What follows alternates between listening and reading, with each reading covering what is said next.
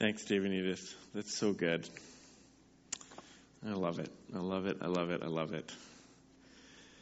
It's good to see you all this morning.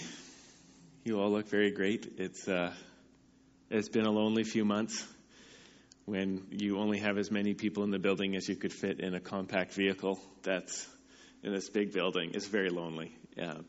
and uh, we missed you and miss you. And the plan is, I think, if the government confirms their tentative plan is that we should be able to have about 120 people in here, um, stacked one on top of the other in the first three rows. Just kidding.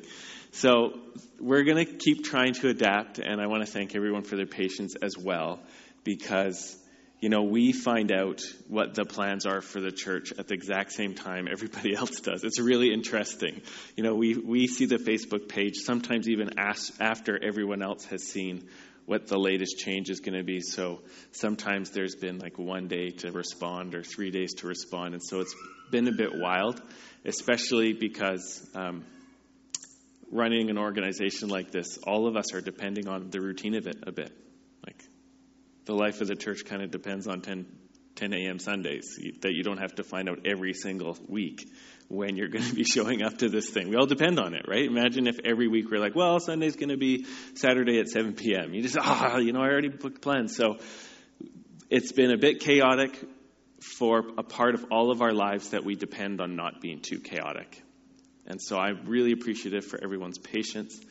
And we will get through this together, God willing, and trust that He's been working and we're growing through all of this stuff.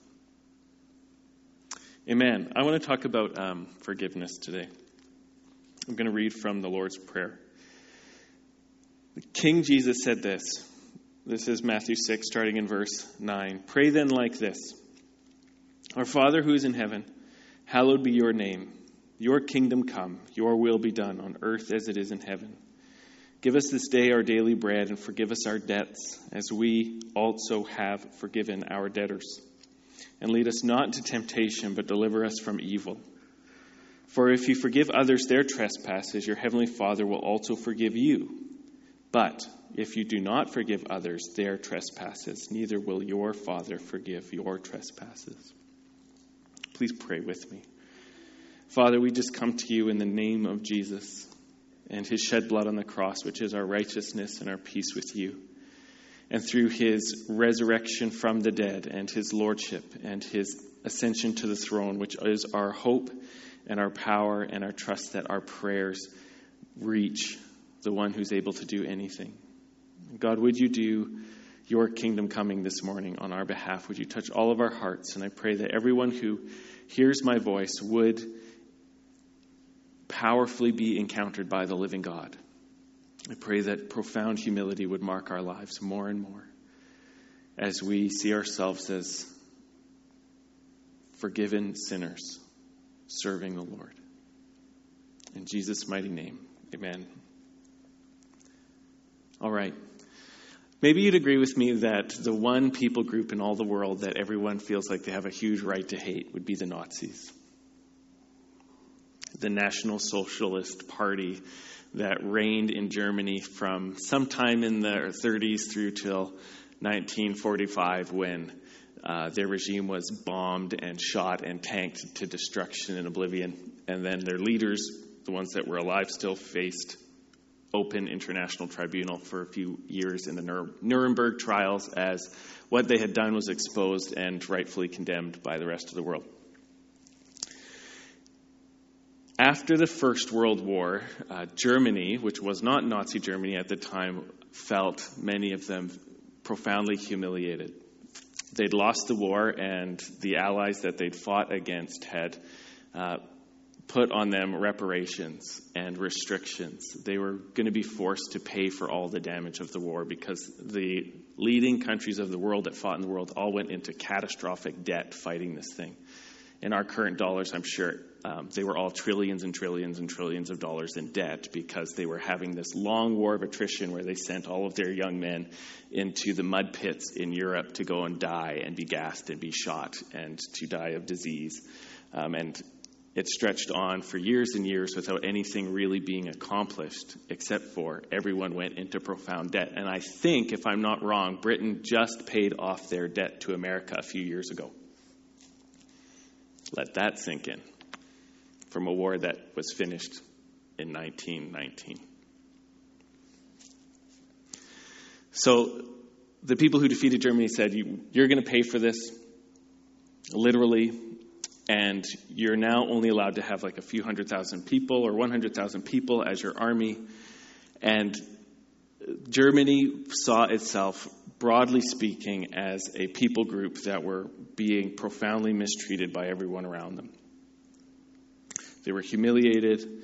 Uh, before the war, they had been the most advanced country in the world, and now they were impoverished and um, oppressed and just feeling very humiliated by the rest of the world. And the rest of the world maybe might have said rightly so.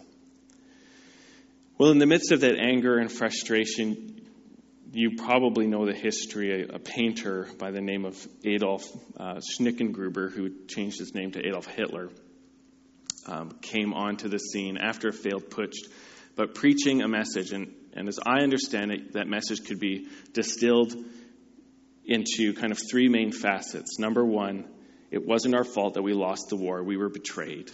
And we were betrayed by communists led by Jews. It's facet number one. That's why we're in this position. We were betrayed. We should have won the war, but we were betrayed. Facet number two, we are going to take control of Germany and we are going to make things right. We're going to reestablish ourselves as the head of Europe and the dominant people of this area.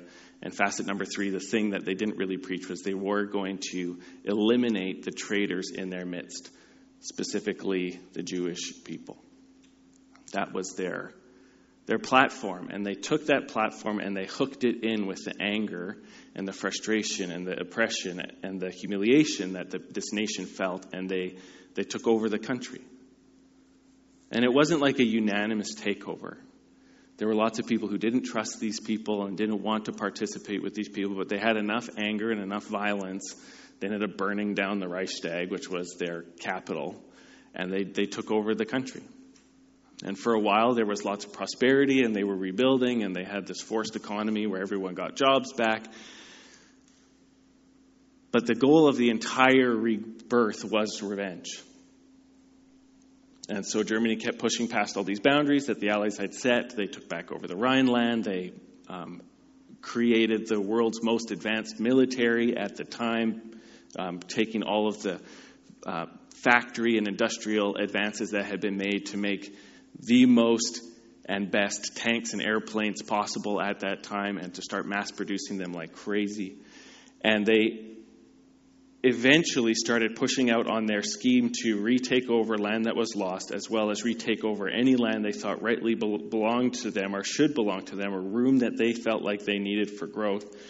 And it ended up with the, the beginnings of World War II, a war that through allies and um, connections ended up really happening over the entire world so that, that people in the entire world were fighting in this war, all around the world. The sun never set on World War II while it was happening. And you can read lots about that if you want to. Now, one of the human stories that happened in this time is that the Nazis, um, as they were heading north to swing around to attack France from the north, which was their least defended border, they ended up taking over the Netherlands. And in the Netherlands was a Dutch woman named Corrie ten Boom, who was living with her dad, dad Casper and her sister Betsy. And their country was very quickly destroyed, and the military was destroyed, and they were taken over and occupied by Nazi Germany. And though I don't think they were publicizing it, the Nazis, people started to figure out what was going on, that Jewish people were being disappeared. And so she, as a Christian, and with other Christians, they, they realized they did need to do something. And so her home became a place where they had a secret room built in the upstairs. And they had Jews living in their house secretly. And they had built this, this safe room in one of their rooms so that if they ever got stormed by um, Nazi soldiers looking for Jews. The Jews would go and hide in this back room to protect their lives. And that eventually did happen. They were hiding Jews in their home secretly, kind of like the story of Anne Frank.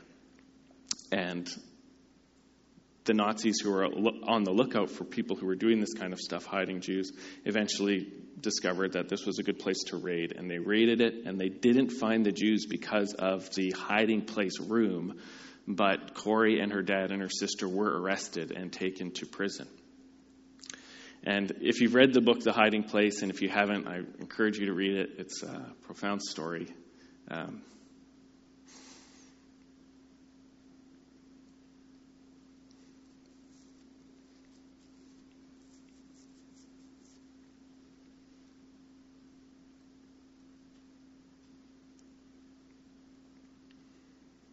while they're in prison, uh, Corrie's dad dies. And her sister, too. Sorry.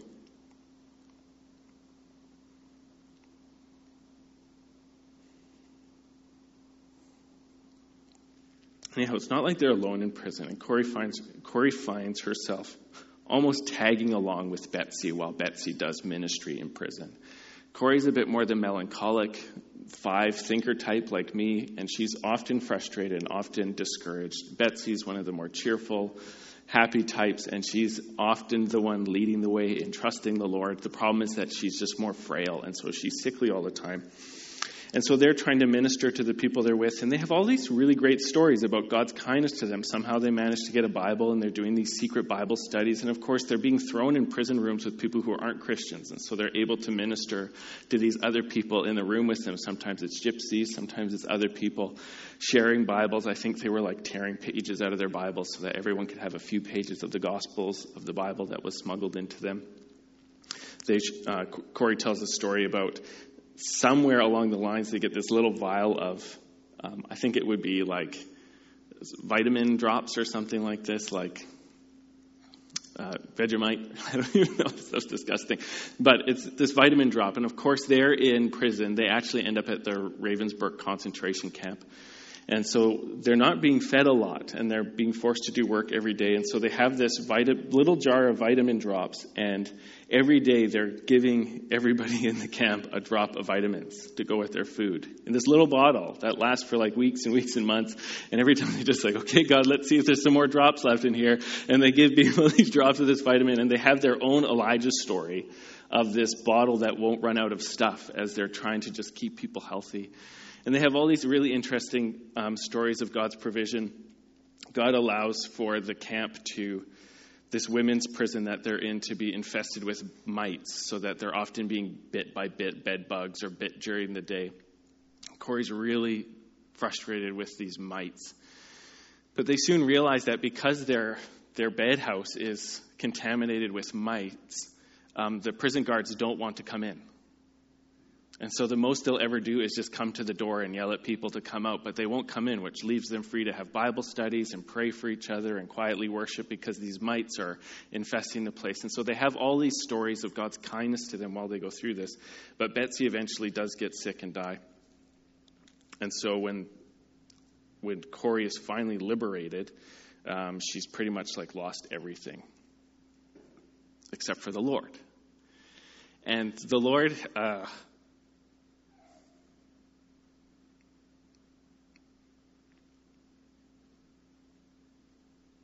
They're so crazy. Betsy had had this dream of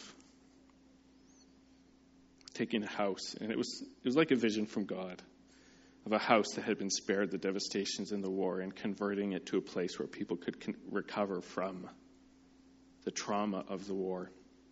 And it totally happened, and through one thing and another, and I don't know all the details, Corrie ends up actually being a world traveling evangelist. And she only died very recently, but she was traveling the entire world telling her story and calling people to Jesus. Calling Jews, calling Americans, calling. Um, she was in North Korea for a while with missionaries there, traveling the world, telling people about God's faithfulness in the world, in, in the war, calling people to faith in Jesus. And there's this one story. It's near the end of her book, The Hiding Place. She's in Germany, I think it's Germany, um, preaching Jesus to the survivors of, of the war. And after she com- afterwards, she's having kind of like the prayer time, ministry time, and someone comes up to her to kind of, and, and it turns out it's a Nazi prison guard, and she recognizes him.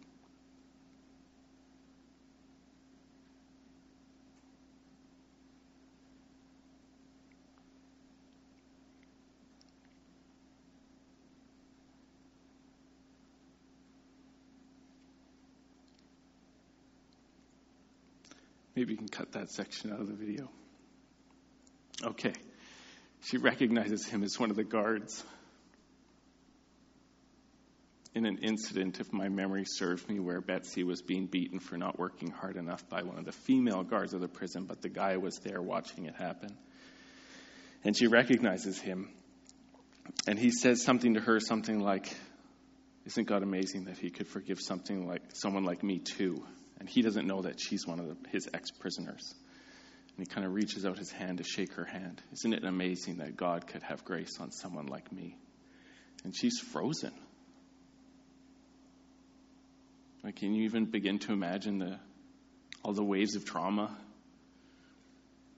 that would come over you to recognize a face from some of the worst days of your life right there? And you've just preached to him the grace of Jesus Christ.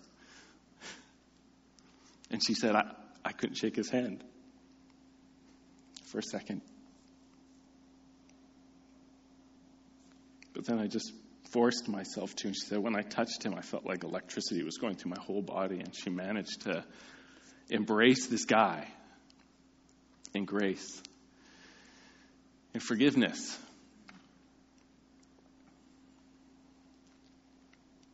The impossible power of forgiveness. One of the things that's just been hitting me as I've been thinking about that story is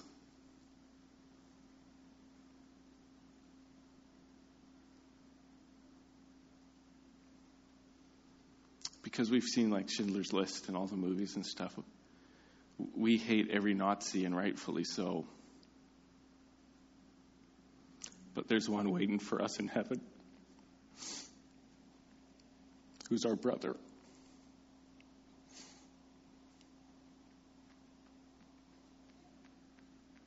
Who's been forgiven with spilled Jewish blood on the cross because God forgives completely and totally and scandalously and offensively. God forgives. God forgives. And this God of the Bible is such a forgiving God that he even says to us, If you won't forgive the people who transgress against you, I won't forgive you either. Because the only reason any of us are still here is because God forgives. The only reason any of us have anything good come to us in life is because God is willing to forgive. Every kindness that every Christian in all of history will ever receive only comes to us because God forgives. And so he says, You have to forgive too.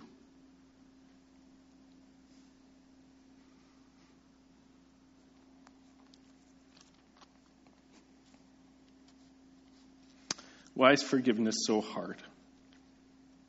It is hard. Isn't it hard? If forgiveness weren't hard, we'd all do it all the time, and there'd be nothing left to forgive. Half the time we need to be forgiven is because somebody else wasn't forgiving. Forgiveness is hard. Why is it so hard? Well, in, in, there's two accounts of the Lord's prayers in the Bible. Did you ever notice that? There's one in Matthew and there's one in Luke, and it's interesting because the the best documents disagree on what Jesus taught people to pray, which is good because Jesus taught people to pray different times. So we could have used different words. But one time it says, We forgive, would you, in the prayer, it says, God, would you forgive our trespasses as we forgive those who trespass against us? And the other one it says, Would you forgive our debts as we forgive those who are our debtors. And forgiveness is hard because the wrongs that we suffer in this life, number one, feel like injustices, they feel like trespasses, they feel like legal trespasses. And number two, when wrong things happen to us, we feel like we have lost. And now somebody else is indebted to us to make things better. That we've been robbed. That's why forgiveness is so hard, I think. Just, just barely just looking at the Lord's Prayer. When we're wrong, number one, that thing inside of us that wants justice, that thing inside of us that knows our rights, the thing that inside of us that knows right and wrong and knows what's fair, we, we think, our, our fairness meter is broken by sin, so it always seems to be like what's fair advantages me more than it does you. What's fair always works out to my advantage more than it does to you. Some things I do that, that are the same things that I wouldn't like someone to do to me are fair if I do it to somebody else. Like we're, we're sinners, we're broken, we're being fixed, we are forgiven, we're children of God, but we're not all the way fixed yet. But that part of side of us that wants justice and understands fairness, when we're wrong, that part starts going off. It's like a smoke alarm in our soul that is just screaming, not right, not right, not right, not right. And the idea of just sitting there while the smoke alarm in your soul goes screaming off is an impossibility. Somebody needs to turn that thing off. Maybe if I just punch that guy in the face, it will go away. And the other thing is that sense of indebtedness. When we're wronged, this picture of how we think life should go, this picture of how what we think we're owed or what we think we have when we're wronged, we're robbed of something.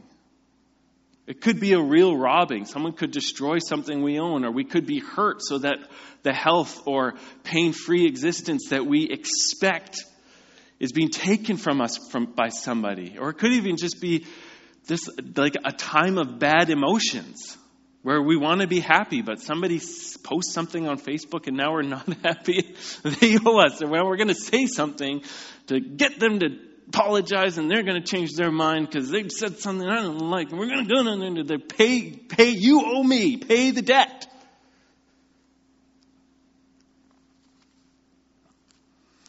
And we go through life daily, if not hourly, having experiences with people where we could be feeling like we've been trespassed and an injustice has come our way, or we've been robbed by somebody we haven't got what we deserve. And if you're thinking, I feel like I'm in a sweet spot, should I start listing the list? How about your boss? Been unjustified by your boss? Been, been not given all that you're owed? Because you're, you're worth more money than you get. Am I right? Am I right? They owe you a debt of what you haven't been given yet. Your parents, your spouse. We just don't talk about it anymore. But it's all there, right? The injustice, the debt, the, the thinking. Maybe, maybe this is your experience, it's not mine, but sometimes spouses can even like imagine ways that their spouses can change to make your life easier. And then you tell them that they could change like that, and they don't receive it very well. Selfish?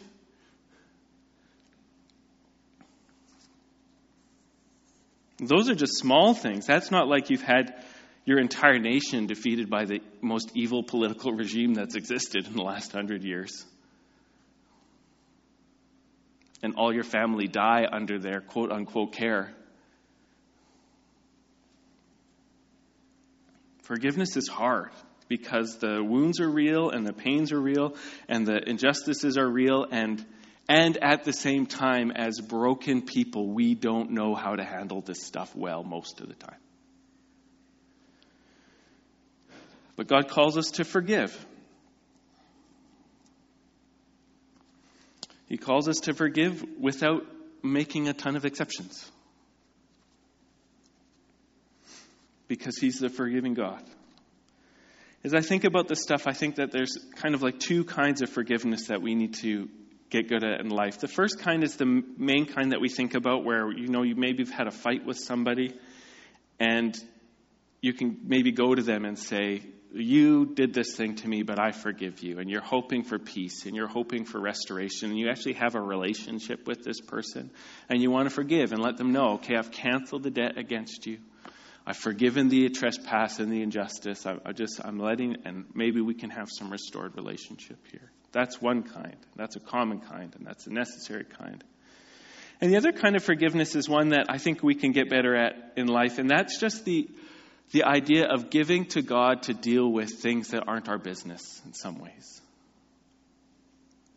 Because we can get hurt by things that don't even necessarily have anything to do with us. Just watch the news. You can get hurt by things that happen. You can be offended at things that happen. You can be mad at people who you've never met because you see a video online and you can wish that they could die. And, and in some sense, you might be completely right.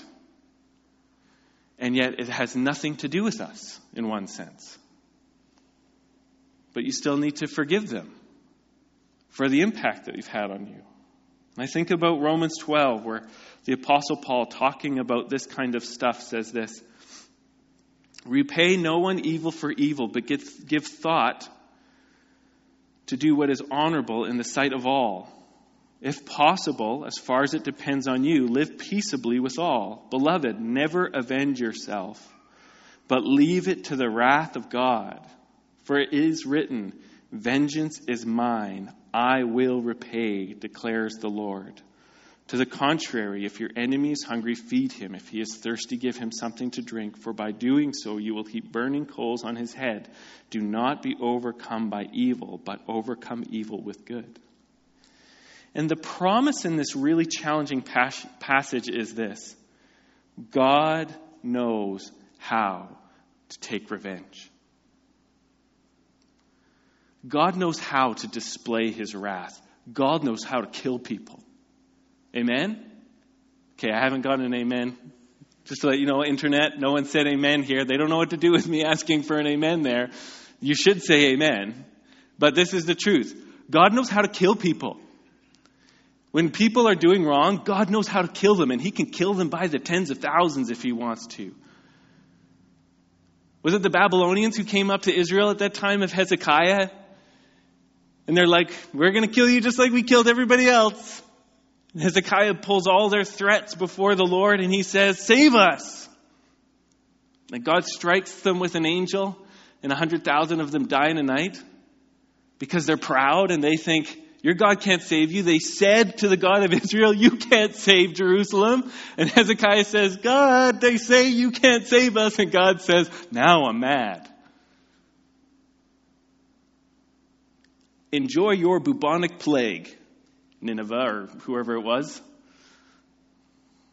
And they poop themselves to death.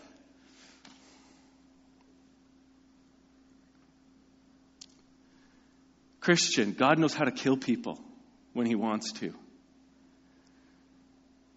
And then He says to us, So that's not your job. Vengeance is mine. I will repay, says the Lord. And when we're feeling hurt and when we're feeling angry, we forget that there is such a place as hell. That God is going to send everybody who is not saved to. And there is nothing a human being can do to another human being in this life that is as terrifying and brutal and just and holy as hell. And when you're feeling ripped off about what's going on in the world, you need to remember that hell is real and they are going there unless they get saved. What can we add to the wrath of God that will make anything better? A hundred years from now, every sinner will be in hell. Be satisfied. Be satisfied with your complaints about the world. Be satisfied with your grievances in, of the news. Be satisfied. A hundred years from now, every single sinner will be in hell before the holy wrath of the living God who hates sin more than any of us ever could and takes every single injustice personally. Do you remember what, what Jesus said to Paul on the Damascus Road? When Paul was going to Damascus to arrest Christians and kill them, Jesus said to him, Saul, Saul, why do you persecute me? Jesus takes personally every single injustice in the world, especially the injustice suffered by Christians. He says, Me when you're treated wrong. He says, Me when you're misunderstood. He says, Me when you're treated badly. Why do you treat me this way? God takes all sin personally. Remember what King David said when he was convicted about what he'd done to Bathsheba and what he'd done to his friend Uriah. He said, God, it's against you and you alone that I've sinned. And you know what God said? That's right. Every single sin is against the living God and he will repay in such a way that we would be terrified even if our worst enemies would go there. No kindness, no mercy, no compassion, no end. The justice of God complete and without any fault.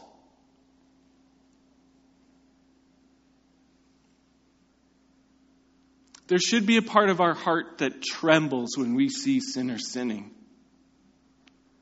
because they will not get away with it. And what they are purchasing for themselves in all eternity is frightening.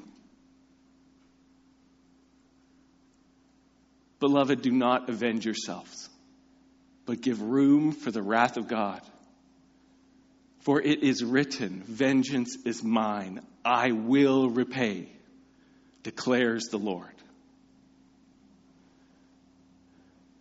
And the only hope any of us have in this world is that this pure and holy God, who has a list, if he wants to, of all of our wrongs, to hold against us if he wants to. This God who knows the secret places of our hearts and even our most tiniest thoughts of sins are an injustice and are a debt in his sight. The things that even we wish we could do but we can't do because we can't afford it or we're too afraid are unholy and worthy of judgment in his sight and he knows it. This God, if he does not forgive, we're lost. And there's no manipulating. And there's no one to stand in the way if he doesn't forgive.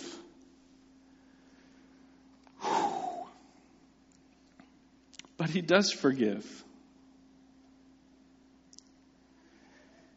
And he came himself and his son to his enemies to bring forgiveness. And he came as a man, so he took onto himself a mind and a body and flesh that could scream out in pain when it got whipped and scream out in injustice when he got nailed to the cross. And how did he go to the cross? Cursing and blaming and attacking? No, he nailed to the cross, he says, Father, forgive them. They don't know what they're doing. What kind of man was that? I don't know anybody who could do that or even would do that. Maybe I just don't know you well enough yet, and you would do that, but that is not normal.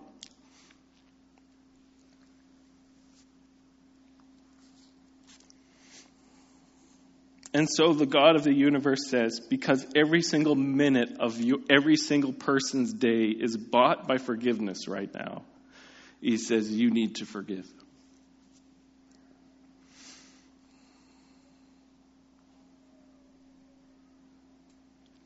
What happens when we embrace unforgiveness? At the very least, we tend to uh, foster in our hearts a bitter spirit where we get pessimistic and angry and easily offended. But when we have unforgiveness, we welcome often into our lives cycles of grudges. Have you ever heard about the Hatfields and McCoys before? No? Somebody? It's, it's terrible and good. Yeah, thank you. I told you about it yesterday, so that's why you know about it. But gold star. There's these two American families, extended families. So think like Mennonite extended family gathering family, where all 500 of you show up for Shimon Fat. And the Hatfields and the McCoys, they lived uh, end of the 1800s, so right after the American Civil War. And one of them got killed coming back from the American Civil War by a group of armed guards where there was some Hatfields amongst them. I think the McCoys were the first to die. And there had been some bad blood between them because one of them had sued the other one over a parcel of land that they'd lost. They're both rum runners or something like this. But anyhow, they're bad dudes. And apparently, all these Hatfields and McCoys were like Scottish people. That sounds about right, right? Scots Irish people who had moved to the States during the worst part of Scots Irish poverty in Britain. And these people were really known for being vengeful and carrying their own guns. Just like Im- imagine the Beverly Hillbillies, but angry. And so in revenge for the McCoy killing, the Hatfields found the McCoys found some Hatfields who were drunk and uh, beat up the guy and stabbed him 50 times and shot him. And so, in revenge for that, the Hatfields got a bit of a posse and found some McCoys and killed them. And in the meantime, one of the Hatfield guys seduced one of the McCoy daughters, and she ran away with him. And she came back when she was pregnant. And then they came out and caught the guy who had impregnated her and brought her back, him back, and were going to kill him. But she ran away from the house and went and found some Hatfields. And so they came and got the Hatfield boy out of that house and saved him. And so she was left with him. And so the guy, the Hatfield that impregnated the McCoy girl, repaid all of her kindness by seducing her cousin and marrying her instead. And so the McCoys are all ticked off about all this childhood shenanigans. And so they go back after this guy. And eventually what happens is I think it's the Hatfield leader's house gets burned down and two of his kids die in it and his wife gets beaten up and he runs off with the rest of the kids who all get frostbite because it's the middle of the night. And eventually the federal government has to get involved and decides that a bunch of the McCoys need to get hanged. And, and you know what? Both sides thought the other side started it as they went to go and kill the next person. Now, who knows where it actually started, but that's what feuds are. It's cycles of revenge, and everybody has a list of what the other side's done, and there's no forgiveness. And that's, that's our life. Without forgiveness, forgiveness says to the feud, it stops here because I say so. Interestingly, the Hatfields and McCoys a few years ago had a, their descendants had like an official truce where they got together, signed a piece of paper saying the feud is dead, and the Hatfield and McCoy um, grudge grudge thing has become this like moneymaker amusement park that you can go to and see some backwood banjo stuff and go visit their homes and so welcome to America where everything turns a dollar eventually. But the scariest thing for me is the idea of being opposed by God because of unforgiveness. When Jesus says, If you don't forgive those who trespass against you, neither will your Father forgive your trespasses, that, that line is just one of the scariest lines in Scripture. That, that dad's not going to forgive you. And I don't totally know what that means. Some people argue does that mean you're not saved anymore because you're only saved if you're forgiven, or does it mean something else? And you know what? I don't know. Are you willing to risk finding out? At the very least, I know that every Christian wants to live under the blessing of God, knowing that the Father says, I'm for you and I'm going to help you. And I would think that the unforgiveness at least would say the Father saying, I'm not with you until we sort this out. I'm not with you in your work. I'm not with you in your marriage. I'm not with you with your kids. I'm not with you in your ministry. I'm not with you in your church. You're on your own. It's just the flesh and human effort until you sort this out because this is more important than anything else you're doing.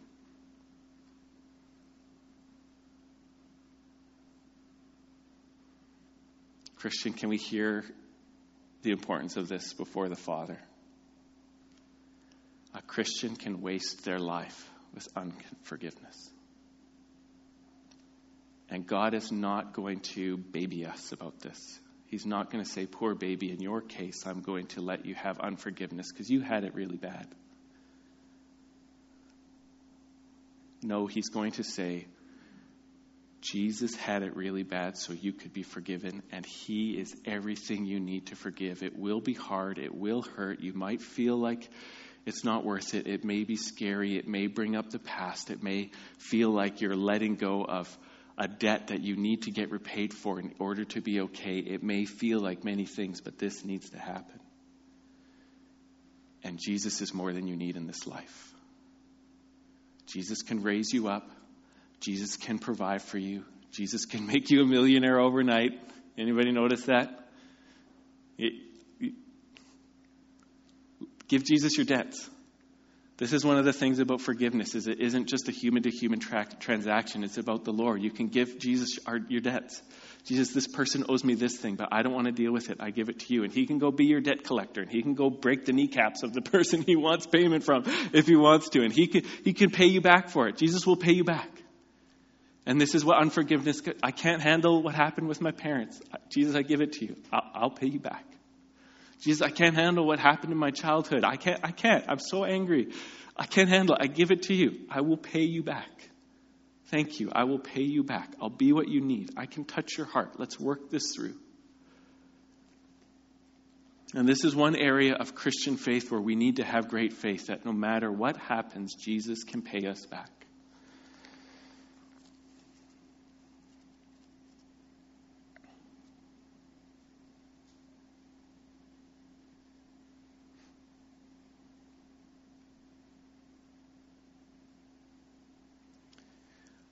I'm going to end with this because I care about freedom.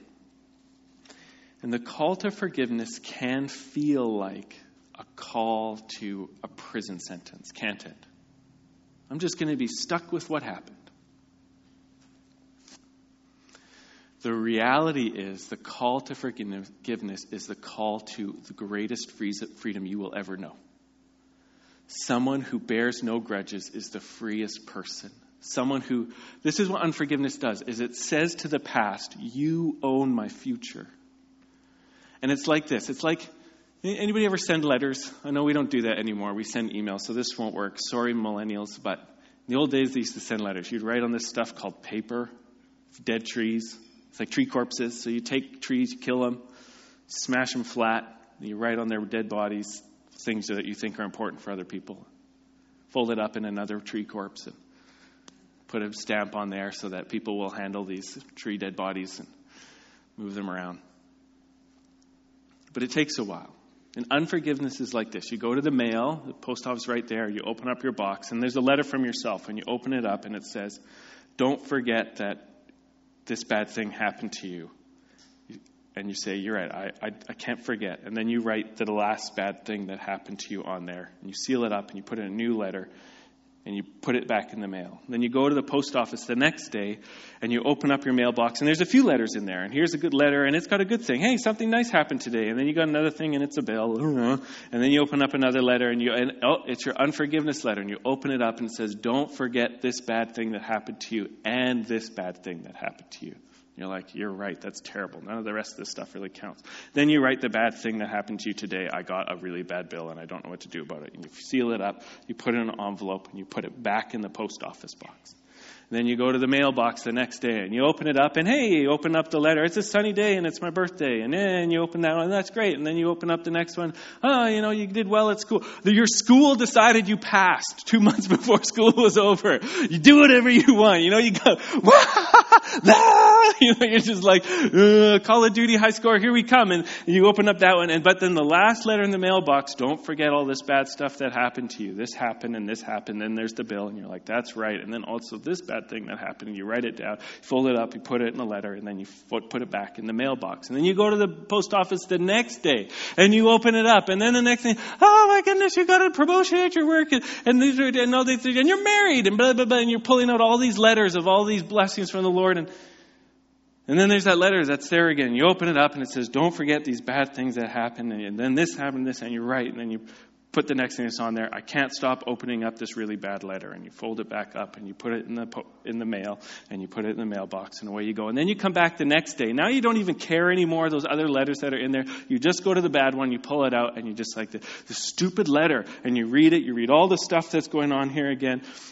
And the only way to really break it is to put the letter back in an envelope and address send to Jesus, care of heaven.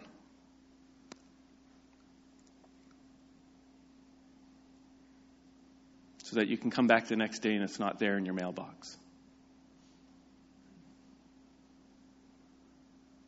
And that's what unforgiveness does. It frees up your future. Or, sorry, well, that's what forgiveness does with the Lord. It brings you to a place where the Lord is the God of your future. And this has happened for me. This is a weird thing I've been processing through here. Thanks for your patience. I'm almost done. Is I've even seen in my heart, as I've been thinking about many things, is I, I've had seasons of worrying about what people will do in the future. Have you ever felt that way? If this happens, what will this person do? If this happens, what will that person do? What if this person does this? What if this person does this thing again? What if my family member does this again? What if my community does this thing? What if, what if, what if? And you've got all this fear about what people can do in the future. And what if it's the a millionth time? What if it's the 70 times 7 that Jesus talks about? And I've just realized that I can decide today that no matter what that person might do in the future, I know I'm going to forgive them. And so I'm free. That's the plan. What if someone does something terrible? Well, then I'm going to forgive them. That's my future. It's going to be a future filled with the future forgiveness of Jesus. What if I sin in the future? Jesus will forgive me. Have you ever been comforted by the thought that even if tomorrow is the worst sin day of your life, King Jesus' blood is already there waiting for you. And Dave's talking about a salvation that is based on faith by grace and not by works. What that means is that your future is owned by the blood of Jesus. And we can live with that too a future filled with the promise of forgiveness for what might come our way. Amen. Thank you for your patience. Forgive me if this was too long. You saw that one coming.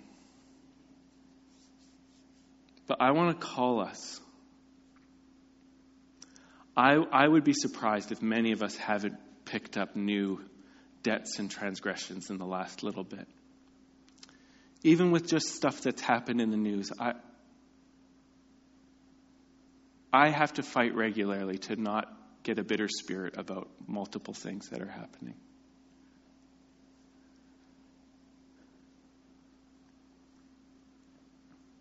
Forgive. If it's not your job, give it to God to take care of. He can take care of those people, He can take care of those situations. If they're sinning and I'm not personally called to do something about it, God, you're God. And maybe God will call me to something particular. I'm open. But I don't want to decide that it's my job to fix the world because I'm angry and in unforgiveness. Because God says actually that's His job first. And He calls His church to minister grace. So, Father, would you search our hearts? Lord, as Christians, as we read the Bible and as we get a better sense of right and wrong, very often it actually just leads us to be more judgmental and unforgiving. Because we know what's right now. God said this is right and this is wrong, and we can be more judgmental and more unforgiving. Father, would you forgive me? That is definitely my tendency. Father, I pray that Calvary Chapel would take a big inhalation of the forgiveness of God and that we would begin to relate to the peoples of the world more and more by grace and with det- determination to forgive everything before it even happens. Amen.